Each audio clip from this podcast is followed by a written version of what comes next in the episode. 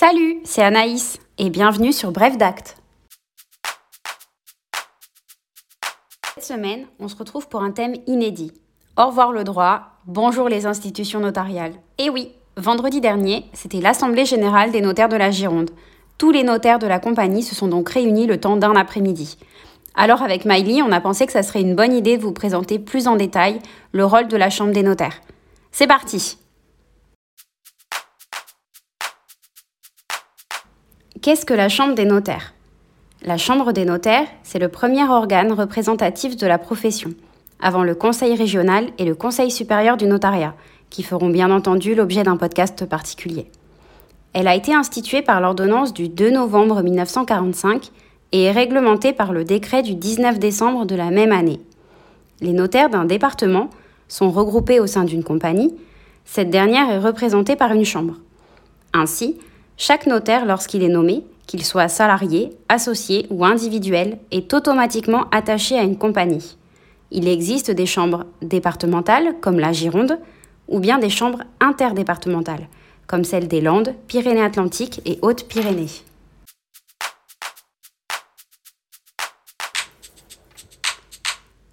Quelle est la composition de la Chambre des notaires? Les chambres sont composées d'un bureau allant de 5 à 27 membres, nommés pour 3 ans. Tous les ans, les membres du bureau sont renouvelés par tiers.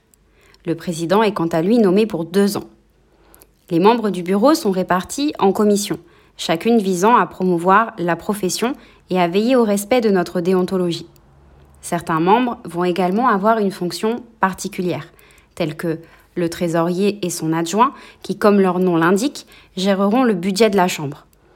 Les syndics et syndics secondaires, attention ici, rien à voir avec la copropriété, ils seront chargés des questions disciplinaires et devront répondre aux différentes plaintes des clients à l'encontre des notaires de la compagnie. Le secrétaire sera en charge de la rédaction des procès-verbaux d'assemblée générale et des réunions de chambre. Enfin, le rapporteur aura pour mission d'étudier de façon approfondie les questions soumises à la Chambre et d'en effectuer un rapport, comme son nom l'indique. Les notaires de la compagnie se réunissent en Assemblée générale deux fois par an.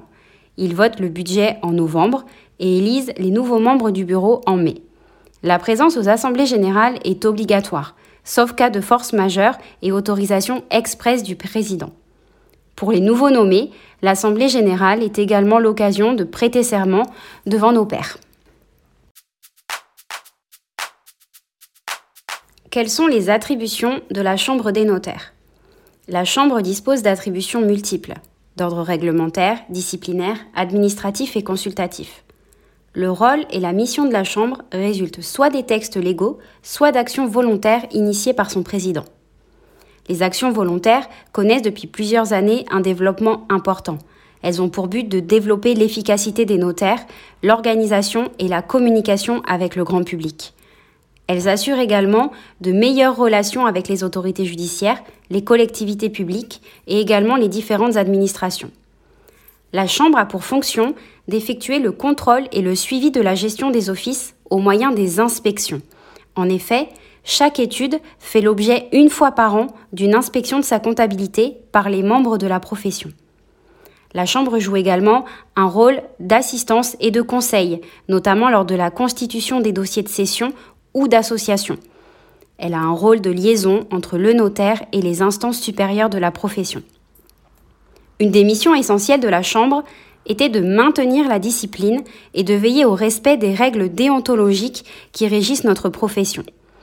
Cette mission comportait la mise en œuvre de sanctions disciplinaires afin de prévenir des différents d'ordre professionnel entre notaires ou vis-à-vis de la clientèle.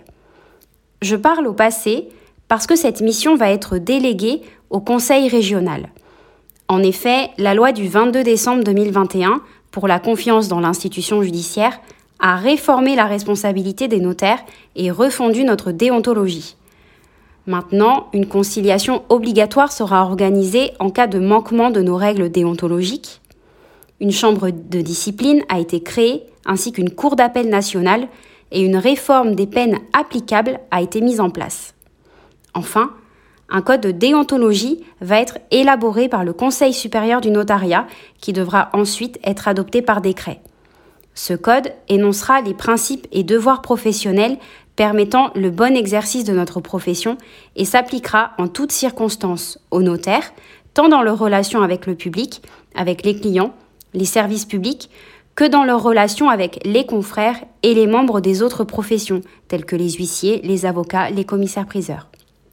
Cette loi entrera en vigueur le 1er juillet 2022, exception faite pour les dispositions permettant l'élaboration du nouveau code de déontologie, qui elles sont entrées en vigueur le 15 avril dernier.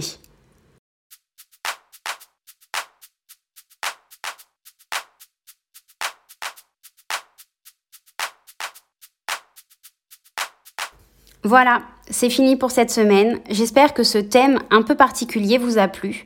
N'hésitez pas à nous laisser un commentaire, ça fait toujours plaisir. À bientôt!